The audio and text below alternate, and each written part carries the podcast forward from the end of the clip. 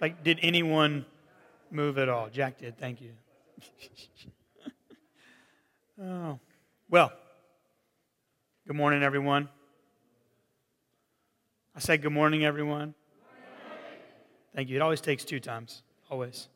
I will say, you guys confuse me, though. Like half the time, everyone's over here, and the other half the time, everyone's over here.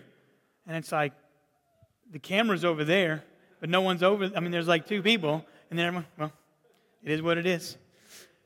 I'm excited today uh, because not only are we starting our discussion groups, something new, starting small groups right after the message today, we're starting a brand new series. So, this series is going to take place over a number of weeks, and I'm pumped about it because uh, for, for a number of reasons. Well, I'll tell you whenever we get there. So, before we jump into that, everything's online connection cards, giving. Everyone in here, you guys know this. Uh, there's also uh, generosity envelopes uh, at the coffee counter if you want to give that way.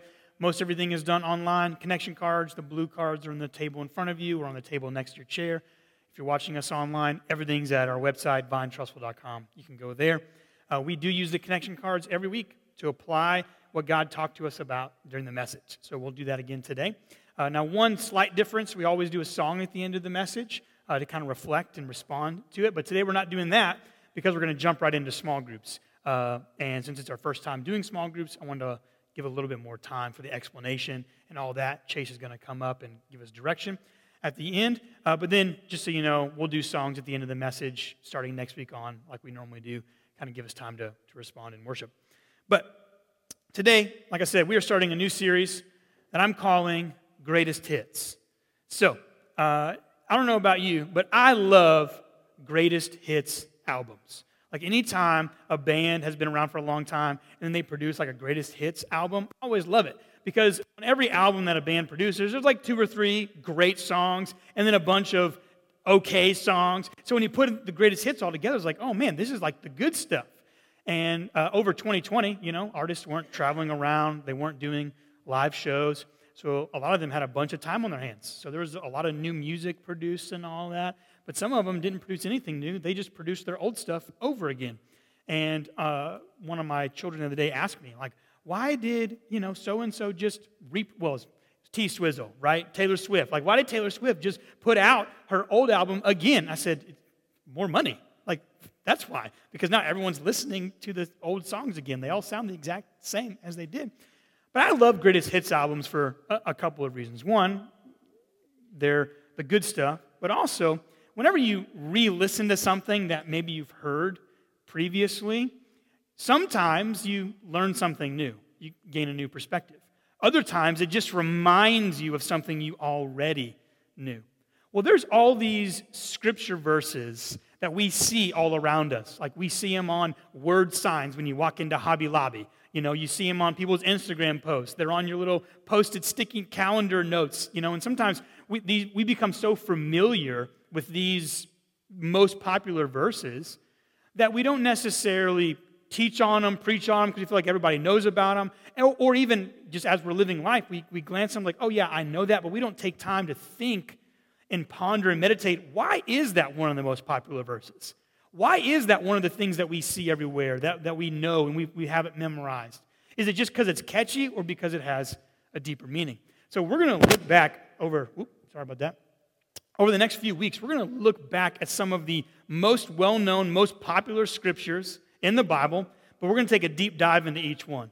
And hopefully, either learn something new, gain a new perspective, or maybe just be reminded of something we already knew that we're not doing. And it's just a matter of being reminded so that we start that practice once again. So today, the title is Be Still and Know. And this comes from Psalm 46 10, which says, Be still and know that I am God. Be still and know that I am God. It's one of the greatest hits, one of the most well known verses. Walk in any Christian bookstore, and you're going to see this all over the place. Be still and know. Be still and know that I am God. So today, we're going to break this verse down, and we're going to go through it step by step and take a deep look at each one of these phrases. And why is this one of the most well known verses? So the first thing is be still. If you're taking notes, you can write this down. Just be still. I'd encourage you to write it on different lines so it takes on different meaning. and takes on maybe a, a, a, deeper, a deeper understanding of it. What does it mean to be still? Being still means mind, body, soul, spirit stopping and being still. It doesn't just mean physically being still, it means mentally, emotionally being still. Being still before God. You know, one of our kids is like Brooke, and they have this ability to wake up in the morning, and as soon as they wake up, they are ready to have like full on conversations. Then the other four of us are the opposite. We need a little bit of time. Like, we need some time. Like, when we wake up, it's like, I don't really want to talk to anybody for at least 15 minutes. And after 15 minutes, I'm going to give you one word answers. Maybe after an hour, we can have a little bit of a conversation, but we're not making decisions. Well, one of our kids, who's, a, who's much more of a morning person, this past Tuesday, he was up and he was just excited about life. And we sit down at the breakfast table and I'm eating my breakfast and he's just like, Dad, Dad, and he just starts talking like all this stuff, like going 90 to nothing, all these things. And I was like, Bud, Bud, can, can we just can we just sit and be still just for a moment? And he's sitting in the chair and his legs like pounding. He's like, he's like, I am, I am, I'm still. I'm like, you are anything but still, my friend. Like you are sitting, but you are not still. I think sometimes when we come before God in prayer, that's the way we approach our time with Him. We're sitting and we're like, I'm sitting, so I'm being still before God. But everything else is just in motion. The mind is running, the, the emotions are going, the, the heart, the soul's thinking we're planning, all this stuff is happening, and we're not being completely, totally still. Why, why is it so difficult for us to be still? I think there's a number of reasons it's, it's difficult for us. Partly is our culture. I, our culture has fed us a lie that, and the lie is if you're still, you're unproductive, and if you're unproductive, it's wrong. There's this idea that if you're not doing something, if you are not in motion, creating, producing, doing something, then what you're doing is wrong. Being still, being completely and totally still, is viewed as a negative.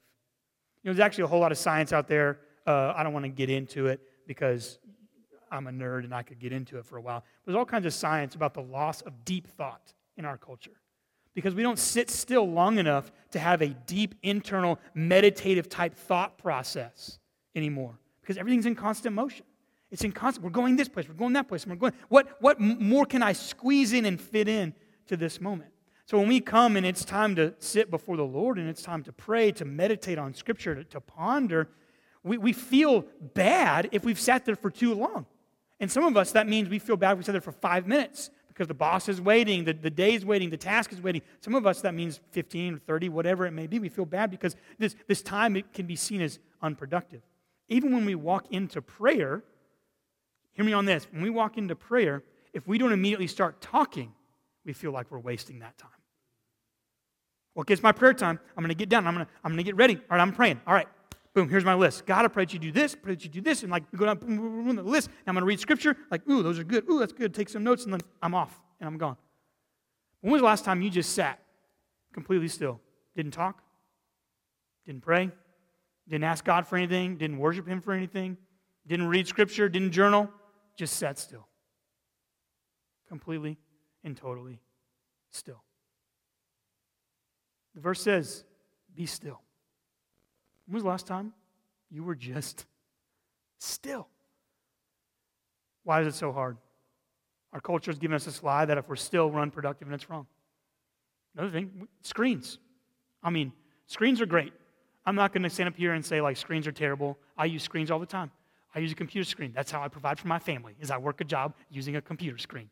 I got a phone, and it's made me a lot more productive. And the screen, you know, I love movies.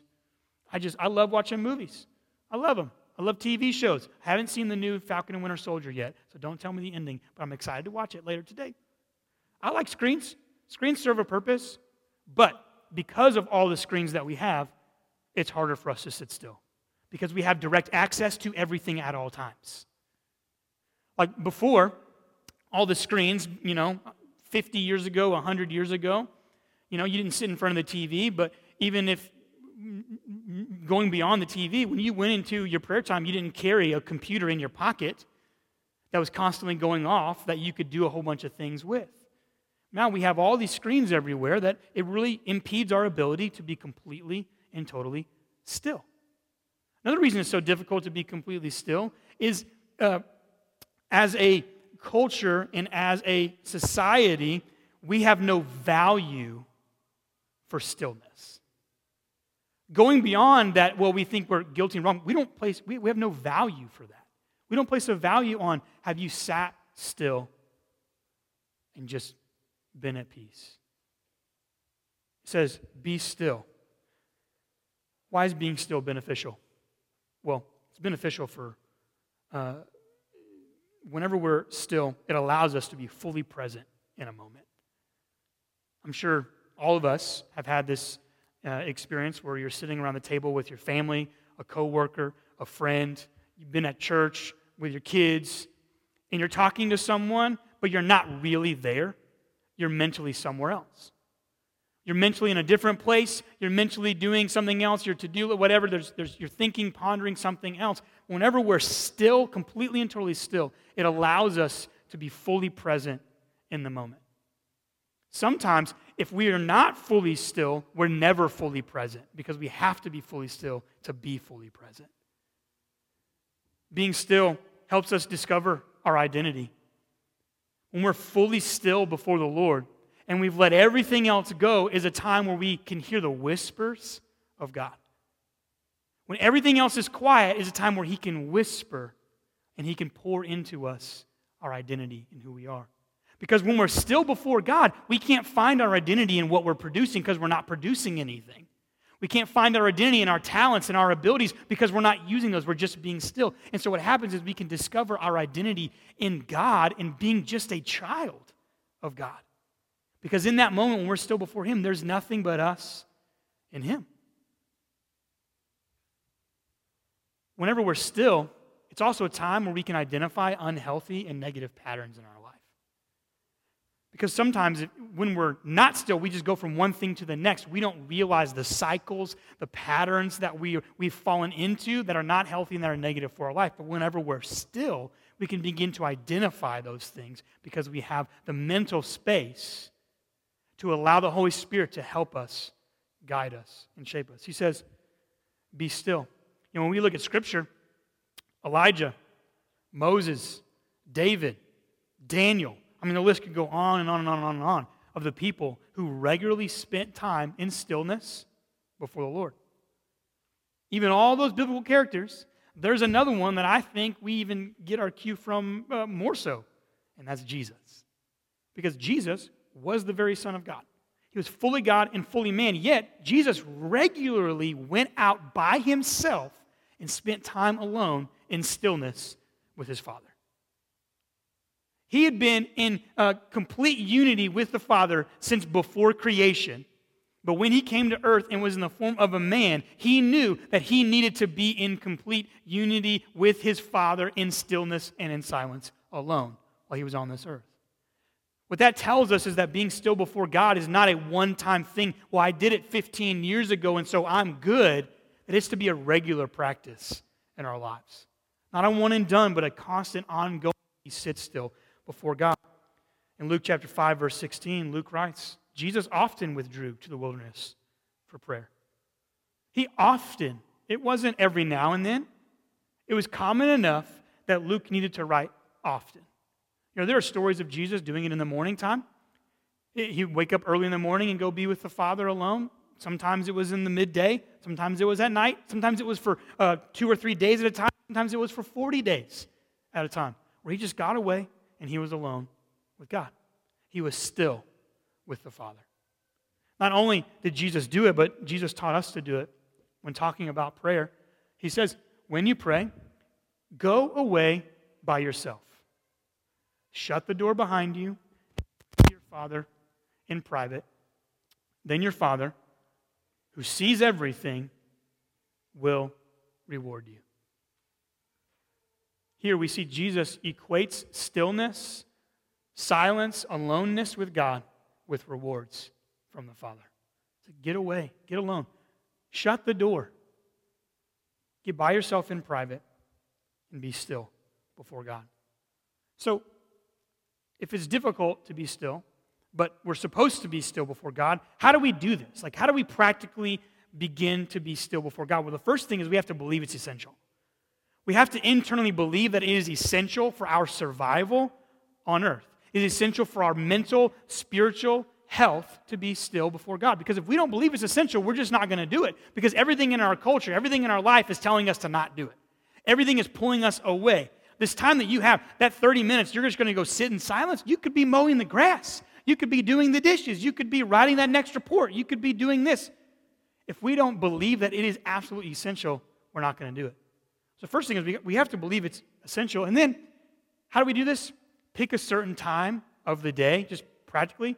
Pick a time of the day that works for you and do it at that time of the day. You know, for me, it's shifted a lot over the years. The right time of the day to be still before God has changed. You know, uh, when I was younger, it was at night, it was before I went to bed. And then I got older and I started falling asleep because I was too tired at the end of the day, so I had to change it. You know, and then for a long time, it was over my lunch hour. I would do it at lunchtime. And then it was at morning time. It started being really early in the morning for a number of, I mean, a couple years, it was super early in the morning. When I say super early, I mean like pre 6 o'clock. And some of you, that's like normal. To me, that's like ungodly. Like, what's the point of waking up before 6 a.m.? I just don't see the point. But I did it for a long time because that's what worked really well for me. So there's not this perfect time of the day. What time of the day, what, what, the best time of the day is whatever works for you best. I think it's healthy to pick the best time of the day where you, where you, where you have the highest mental function is the time to spend with God. You know, there's this whole, like, we give God our best, we give God our first, and we talk about that with giving and tithing and all that. But that's the, the same can be true of our day. What's the best, most productive mental time in, of your day? Take that time and take 15 to 30 minutes and spend it with God during that time. If that's at 10 a.m., take your lunch break at 10 a.m you know, and spend that time with God. And then when your lunch break rolls around, eat a protein bar. I found a really good one a couple weeks ago. No one likes it but me, but I think it's awesome. But whatever time works best for you, that's the best time. So we got to believe it's essential. And then pick a day, or pick a time of the day that works for you. Go away alone and shut the proverbial door. You know, you might not be able to shut the door completely and get into a, a closet. You know, Jesus isn't saying if you're not standing in a closet in the dark or kneeling in a closet, that's not going to work. The, the point is getting away alone and shutting out the distractions. You know, I've been in the middle of a coffee, a coffee shop with my headphones in and been completely alone, even though there's people all around me, sitting in stillness before God. You know, my uh, advice would be if you're going to listen to music, is listen to instrumental music. Because there's music with words, you'll naturally just start singing the words or thinking about the words, just to be sitting still before God. I mean, Bethel music uh, have some great uh, instrumental music called Without Words. Uh, New Life Worship has one called Soak. Like, they're great. And it's just worship music with no words at all.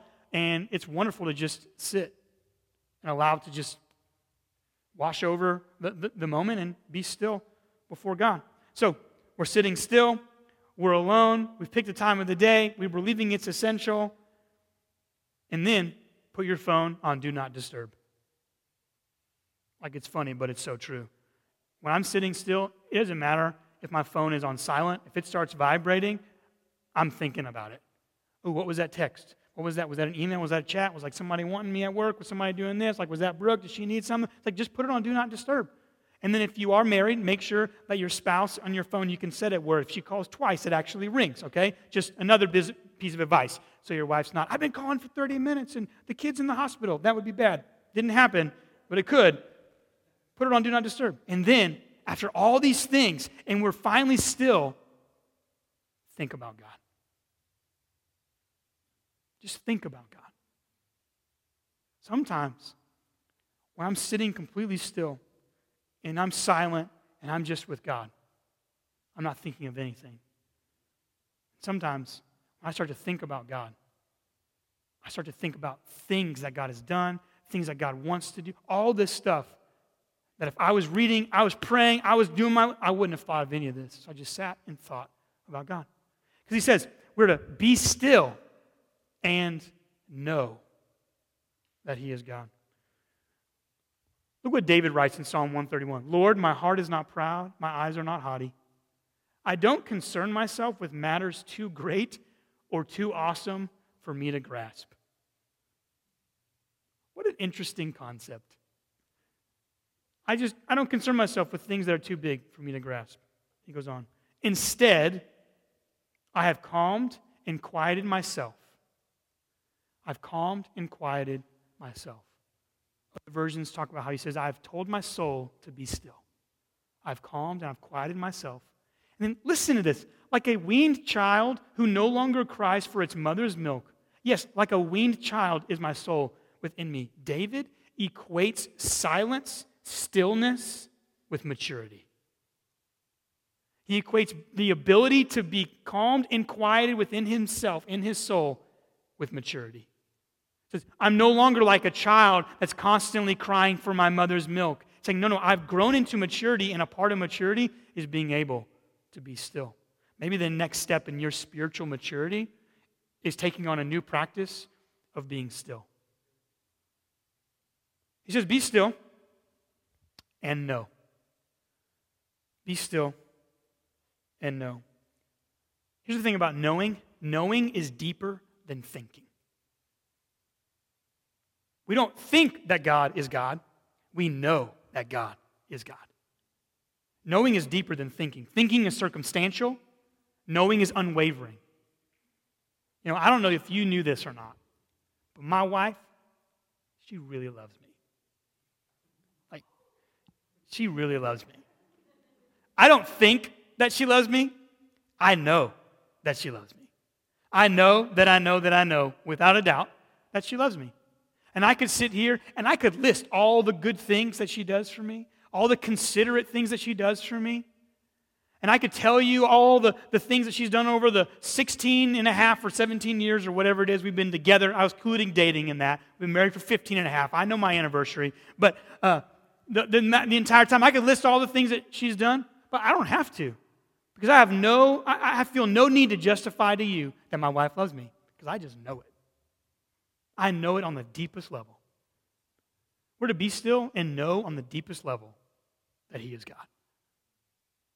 Not think that He is God, but know it so deep that no matter what happens, no matter what comes at us in life, no matter how difficult the circumstance may be, no matter how hopeless the situation may be, we can know that we know that He's God. Know it on the deep, not just think it, but know He's God. Sometimes the deep knowing of God only comes when we've taken the time to be still. We've taken the times to quiet and calm our souls and be still before God. What do we know? We know that He is.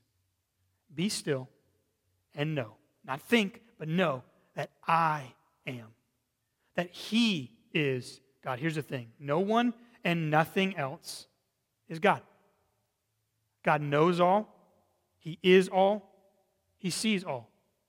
Why do we constantly look to other things and other people for the things that only God can truly give? Why do we look elsewhere for identity, for validation, for self esteem, for guidance, for direction, for, for provision? Why do we look all these other places for the things that only God can provide? We are to be still and know that He is God. I'm not God. That means it's not on me to provide for myself and my family. That's on God. It's not on me to know all the, the deep uh, uh, knowledge and, and all the vastness of the, the world and the politics and the universe. And the, I don't have to know all that. God does. I just trust Him. I'm going to be still and know that He and not me and not you and not my parents and not my pastor, nobody else is God. Only God is God. On Friday night, we were uh, driving to a city we had never been in. We were going to Lincoln, Alabama, which I don't know if you've never been there. It's like outside of Pell City. And we went to this baseball park, super nice baseball park. Like we were, in, we were, we loved it. There was a playground there, like the little kids could play and all that if they were with us. We were going to uh, our son's baseball game. He was in this tournament. But from our house, we live over uh, in Carrington side of Trussville. And so it took us this back way to, to Lincoln. And uh, we're following the GPS. I mean, I have no earthly idea where we are. I mean, if the GPS would have stopped working, we would have been completely and totally lost. Would have had no idea because we're on this back road, like going up and down, and it's dark, and we're turning there, and then it's like in 2.2 miles, turn right, and then it's like in 700 feet, make a sharp left, and then 200 feet, make a right, and then there's going to be a lady standing there with a cup of coffee. I'm Just kidding. But it's like the GPS lady, like she knew everything. She knew it all. And guess what? I trusted her. I really tr- put my faith and my trust in GPS lady. And she was right. She got us there. I trusted her to know what I don't know. I didn't know how to get there. She knew how to get us there, and she got us there. She delivered. Her name is Siri, and she was wonderful to us. She was kind. She knew, but we didn't. Here's the thing God knows what we don't know. You know, last week, Josh, that was awesome, man. Last week was awesome. If you missed it, uh, I'd encourage you to watch it online or listen to podcasts. Like Josh did a great job talking about waiting on the Lord. And uh, he, he, of everything he talked about, I mean, there's just so many things that were wonderful and deep. But there was this one moment where there was this quiet nod to the Mandalorian, and it was awesome. He said, This is the way. You haven't watched The Mandalorian, that's okay. I was like, That's awesome. Here's the thing Siri knew the way, and she got us there. God knows the way, He's going to get you there. Whenever I looked up on the map and it said, here's your route, here's my house, here's the field, I could see the end result, but I did not know how to get myself to the end result. As believers who follow Jesus, we know the end result is heaven. We get to spend eternity in heaven with Jesus. We do not know how we are going to get there. We don't know every step in every turn, but God knows the way. He knows the way. We're to be still and know that He is God. We're not God. He is God. He knows the way. Psalm 62 Let all that I am wait quietly before God. Now, why are we waiting quietly before God? Because our hope is in Him. Our hope is in, not in our ability, it's not in our strength. Our hope is in Him. He alone, God alone is our rock. God alone is our salvation. He alone is our fortress. He, is the, he alone is our fortress where we will not be shaken. If we think we are our own fortress, we will be shaken. There will be things in life that happen and it will shake us to our core. But if God is our fortress, we will not be shaken. My victory and honor come from God alone. He is my refuge, a rock where no enemy can reach me. You know, every now and then, uh, we have three boys, and every now and then, our boys are boys. And boys, you know, they're boys, and they do things that boys do. And every now and then, the two older ones convinced the younger one of something completely and totally false. Every now and then, they convince him something dumb, and he's terrified. Like, he's, he's, he's terrified. Like, something bad's going to happen. And then uh, the other day, like, Griffin, our young, he, he, Griffin was freaking out. And I'm like, what's going on? And he, I don't even remember exactly. He was like telling me this. And he was like, Ethan said, and then Norman said, and then Ethan. I was like, hey, bud, they're lying to you. Like they're playing a joke on you. This is not true. It's not going to happen. Everything's fine. And he's like, really? Like, and I said, yes, bud. From now on, if they tell you something and you don't believe it, and believe me, don't believe everything they tell you, come to dad, and I'll tell you the truth. I won't play any tricks on you. I'll tell you the truth. So many times we, we're, we're scared, we're afraid, we're nervous, we're anxious, and we go everywhere else but to the only one who's going to tell us the truth, the only one who knows the way, which is the Father. We're to be still and know that He is God. That He is God. Be still and know that I am God. He's God, the creator of the universe. Jehovah Rapha, Jehovah Nisi, Jehovah Jireh, Yahweh. He is God, my provider. He is the Lord, my provision. He is the Lord, my banner. He is God. See, there's been this, uh, this plan of God's from the beginning of creation when He set Adam and Ar- Adam, what? Adam and Eve in the garden. Didn't say that right. When He set Adam and Eve in the garden, there was this masterful plan of God. It was to redeem all of humanity so that Jesus would come, you know, down the cross so that we could be saved for eternity. But also a part of this plan was God was going to progressively reveal himself to his people. In the very beginning, in the first few chapters of Genesis, he revealed himself as one thing. And then when Moses came on the scene and Moses is going to deliver the people of Israel out of Egypt, God revealed himself again a greater capacity. In Exodus chapter two, uh, 6, verse 2. And God said to Moses, I am Yahweh the Lord. I appeared to Abraham, Isaac, and Jacob as El Shaddai, God Almighty, but now I did not reveal my name, Yahweh, to them. See, God revealed himself to the, the, the, forefathers, Abraham, Isaac, and Jacob, as God Almighty, but then he reveals himself in a greater capacity to Moses and tells him his name, which is Yahweh. Then what happens? Jesus comes to earth and God reveals himself as God the Son, the Savior, the Messiah of, of, of all. Then what happens? Jesus dies, ascends, and then the Holy Spirit comes and he reveals himself to us in a new and a fresh way as a friend who sticks closer than a brother, someone that's with us every single moment of every day, who's in us and with us, who leads us into all truth, who guides us every moment of every single day. See, God wants to progressively reveal himself not only to creation, not only to his people, but to you personally. He wants to show you more and more of himself more and more of his power, of his character, of his love, his grace, his heart for others. He wants to show you himself. Be still and know that he is God. It's when we're still before him and everything else is quieted, everything else is gone, that God shows up and reveals himself in greater ways than you knew him before. But we got to get alone and we got to be still so that we can know that we know that we know that we are not God, that He is God.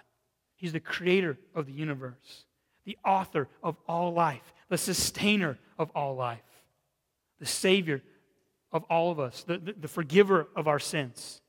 He is the only true God. And in all that God is, God Almighty, Jehovah Rapha, Jehovah Nisi, Jehovah Jireh, and all that He is, all knowing and all powerful, He's invited every single one of us into an intimate personal relationship where He will just sit next to us and whisper in our ear. And that's what He wants to do. It's really hard to hear the whisper if we're not still and we're not silent. So He says, Be still and know that I am God. Usually we end with a song. But today, uh, actually earlier in the week, I was preparing the talk, and I sent a song to the worship team. I was like, hey, let's, let's do this song at the end. And then right away I text back, never mind, we're not doing a song at the end. I forgot. Uh, but I would encourage you. There's a song that just came out, I don't know, a few weeks ago called Jireh. Incredible song. The words are, are beautiful. I would encourage you this week, maybe if you're having a hard time being still, Listen to this song right before, and then turn it off and just be still. The very first verse, uh, Chandler Moore says this one line. He says, I wasn't holding you up, so I could never let you down. I think so many times we're afraid to be still before God because we think we've let him down. We think, well, I've made mistakes. I messed up. I lied. I sinned. I cheated. I lust, whatever. Like, I messed up and I've let God down. So we're afraid to just be still because we're afraid of what God's going to say. Here's the thing we weren't holding God up, so we, we don't let him down. When we sin, when we mess up, he says, I know. That's why I sent Jesus. Would you close your eyes this morning as we pray? Heavenly Father, we thank you so much for your love. We thank you for your forgiveness, for your grace. We thank you that when we are still before you, you reveal yourself to us in grace and in truth. God, I pray that each and every one of us would take some moments today or this week to be still and know that you are God. In Jesus' name, amen. Amen. Would you grab your connection card this morning? On the back side of that connection card, it says, My next right step this week. I will. If you would write on that card what it is you're going to apply to your life, you can do it now, or maybe you want to do that after we meet in groups and talk. You can do that as well. We want to know about it so we can be praying for you. And uh, online, we love you guys, and we will see you later. And then I'm going to invite Chase up to give us direction from here on out.